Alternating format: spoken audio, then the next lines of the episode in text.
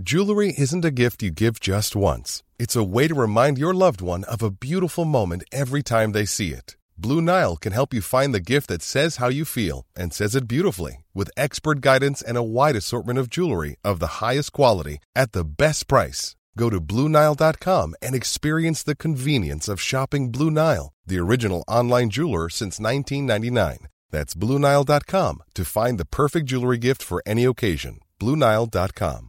Hiring for your small business? If you're not looking for professionals on LinkedIn, you're looking in the wrong place. That's like looking for your car keys in a fish tank. LinkedIn helps you hire professionals you can't find anywhere else, even those who aren't actively searching for a new job but might be open to the perfect role. In a given month, over 70% of LinkedIn users don't even visit other leading job sites. So start looking in the right place. With LinkedIn, you can hire professionals like a professional. Post your free job on linkedin.com slash people today.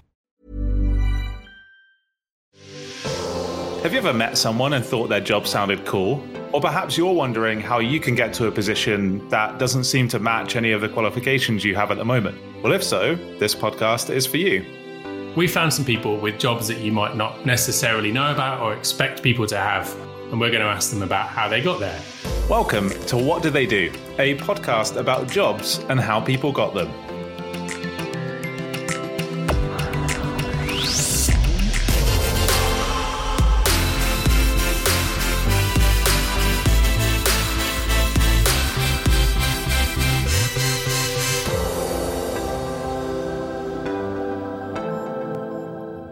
So I think the reason I wanted to make this podcast is that there have been numerous times in my life and recently as well where I've chatted to someone maybe at an event or I've seen someone online that I haven't met and don't know anything about.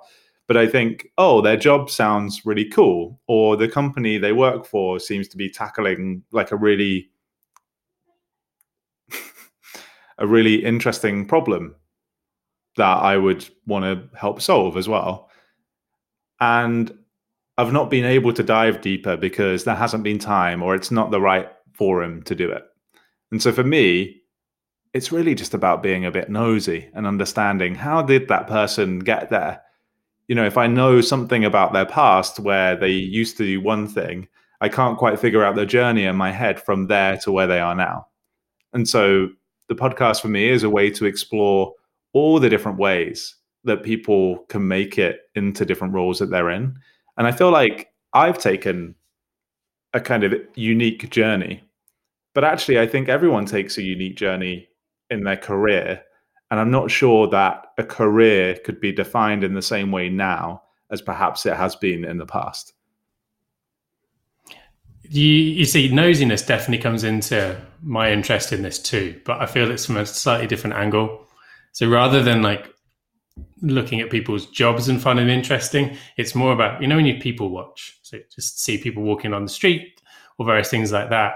I'm I find myself asking that question, what do they do? Where it like when so if someone drives past in a particular car, I might be asking, what do they do? Or if they're not really seeming to do much in the middle of the day, or these kind of things. Um, and I think I had a I had a very traditional approach to my education and career up to a certain point. So went to school, like you know, worked reasonably hard at school. Went to university after that with some reasonable grades, um, and followed that trajectory that's kind of expected. Um, and it's only more recently that I think I've discovered lots of other types of jobs that I didn't really appreciate how I would how I would get into them. I did a course, I did a civil engineering course, which was with a view to becoming a civil engineer you know my course was my job. And obviously that's not the case for a lot of people who have done various forms of education that bear no resemblance to what they do directly. So my interest is about kind of for those people that do jobs that i find a bit interesting or haven't followed that that standard trajectory what was their journey to get there? But in the same way an, an, excuse to pin them down and ask them a few questions about what that journey looked like is exactly what I'm hoping to get out of this. And who, if you could choose anyone in the world to interview for what do they do, who would you choose? Edit this bit out while I think about that question. I think it would have to be someone with a, a job that I couldn't possibly figure out what the qualifications would be to get that job. Definitely around the people who have forged a new path, sort of uncovered new ways of thinking. Um, I'm not going to answer the question directly, so maybe I need to go into politics. But there is a program called Abstract on Netflix, and that is focused around design. But there's lots of different designers that they talk to, and the one that I found particularly interesting was people who design fonts, and particularly this very famous font designer that I know I, I I don't think I ever really appreciated that people designed them. If you stop and think about this stuff, clearly they've come from somewhere. So clearly that is a thing. But I just never bothered to think about it before. And I think that's the interesting bit of these actually stopping and looking at all the stuff that's produced. And somewhere along the line, there's a person whose job it is to think about these things, create these things. Those are the types of people I definitely like to sort of um, speak to a bit more. People who've doing those those really interesting tasks that maybe go unnoticed. Do love a good font. Mm. Something about choosing a good pairing of fonts for a website that can make all the difference. If I think about a really poorly designed website, or if I ask my mum to create a website, she'd probably knock something up that has like Times New Roman paired with Arial and then a smattering of Comic Sans, maybe for some buttons or something. And it's amazing how my son is is a big fan of the highlight. so colored highlights on the text, which is uh, I, am sure it's going to get its time again. at some point. Actually, I've seen a number of startup websites recently that do like a almost like an underline highlight. So it's mm. it's like a hmm. line through the text that isn't under the text; it's on it, and it's a color to make it stand out. But yeah, that's it's one of those things where there are definitely people out there producing and selling fonts, and some just doing it for free, like there are in, in most areas. Um, There's a really a really interesting bit in it where the the the tricks of the eye that you have to play into fonts. So whereas you might think that it has to be halfway down, that actually no, if you do that, it's going to look all odd. And certain letters like I, I, think it was a D where a certain part has to be particularly thicker than you'd expect. Some real, some real n- tiny, minute details that make a font look right. Um, and particularly, they were focusing around making a new font. So he'd discovered these pocket watches in a store, and they have a particular font on. He's like, "What is that font? Who created it?" And they sort of made a series of fonts based on that. You know, there is a website called What the Font typing that into my browser right now. Genuine thing. Used to use it. So I used to do a bit of design work. And if someone said, Oh, I like the look of this website or this presentation or something like that, or they like the font somewhere, I would use that to figure out what the font is. And on most web pages nowadays, you can just look in the source code to understand what the font is because they're all served through the web. But yeah, a bit of a digression, but font designers is definitely one of those jobs where you just think, so does it take that long to design a font? like, uh, and it would do, right? Because if you really think about where you've got to start from and, and where you've got to get to, and making sure, I think just the way fonts designed, if the way the fonts are designed for different things would also make a difference. If you're going to design a font that's always going to be the size of me to go on a billboard, then you probably need to be making different design decisions than you do if it's just going to be on a screen on a web page. You um, mean they don't they don't just drag over an eleven point font and type in like six thousand? We've all done that, haven't we? We've all done that when we're making like a happy birthday banner in in Google Docs or Word, and just like where it t- goes over six pages. I think if I could choose anyone just in recent memory, I would probably want to speak to a lady called Kim Scott. I started reading her book recently. She has a book called Radical Candor, which is about effective management and giving and receiving feedback. And effective management, not just as a manager, but actually at any level, just managing other people in your day to day work. And she talks about how radical candor is important. And so actually, it plays in a little bit to the other day you're talking about my perfectionism and me oh, not thinking. Uh, yeah, I talked about it, and you were like, "What me?"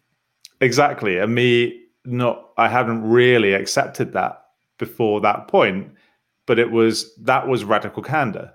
Like, oh, you know, Dean, we're never going to get anywhere with this because you're a perfectionist. And it's important that you said that because otherwise we might have never got to a point where we release a podcast. And but the beauty Kim, of you saying this right now is that what people obviously cannot see is that you have a pillow in front of you to make sure that the sound is as good as it can be. So yeah, you carry on talking about why you're not a perfectionist, and I'll keep on watching you with your pillow. I, I just told you of it. I've accepted it, and now I've over the last few weeks I've embraced it, um, or few days, however long it's been. But Kim used to work at Google, and she reported into Sheryl Sandberg, and she said she learned some of these tips from Sheryl Sandberg. Like, um, basically, it was a piece of feedback that Sheryl gave her that led her to understand radical candor and come up with it as an idea. And that for me is really interesting because now she has a company where they consult like on how to do this. And you would I just wonder what the direction of her career was and it had involved a lot of management. But it's that one piece of feedback that she received that made her think more deeply about it and then she taught management at Apple. So I kind of already know her background because I've started reading the book, but at the same time, I, would love to delve into whether she thought that she would end up doing this. Did she think that she would end up being a management consultant and talking to people about how to give and receive feedback?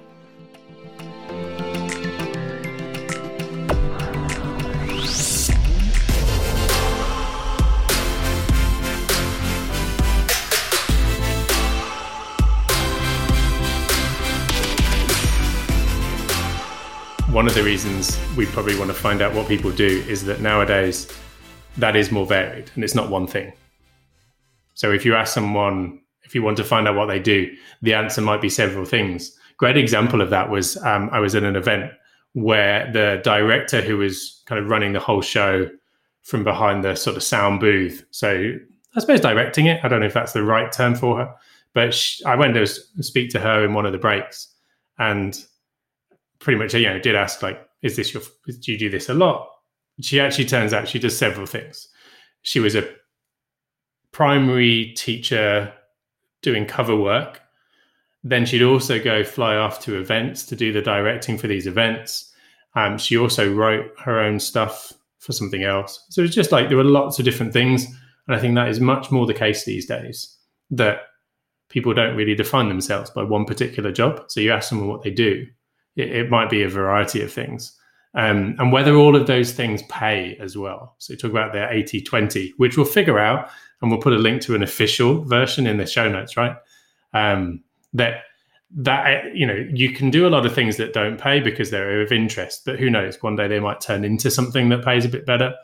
Um, I mean, if you talk talk about YouTube as an example, I still look over my eight year old son's shoulder to some of the YouTube content that he watches and think, credit to you people for making that valuable. Um, and kudos to them. So, yeah, that's another reason. So, on what do they do? I want to find out what type of things people are doing, whether it's for money or not. That's interesting, isn't it? Because you might find people that do one thing for money because that allows them to do the thing that they really want to do, which doesn't give them a revenue stream. In some careers, you've got to play the long game. Actors probably a, an easy example of that, where you you may get a break or you may not, and you've no idea when that's going to come. So you've got to have a lot of other stuff. I mean, you and I have done events where they've been um, brand ambassadors, so people that are just on that short term temporary contract to come along to the event put on the t-shirt of the brand and be the smiling, wonderful face of that brand for a day, two days, maybe a few extra. Um, and they're really interesting to get talking to because by and large, they are actors, they're musicians, uh, and often their real interest is with careers that don't necessarily have a, a day rate, you know, regular sort of day rate and things like that. So one, there was a photographer and all of these things, you know, they may, they may break at some point, but they've got these fill in jobs. Um, but they actually found it quite interesting because they get to see a lot of different stuff going on anyway. So they get a good view uh, over what's going on in the world. Um, so again, like I suppose all I'm doing here is turning what I would do in breaks at events of going up to people and being like, "Hey, what do you do?" and turning it into a podcast. And who do you think this podcast is for? This podcast is for anyone that's looked around and wondered what people are doing and how they got there. Join us every two weeks when we release interviews with a variety of people and find out what it is that they do the paid stuff, the interest, and what inspired them to make those choices along the way.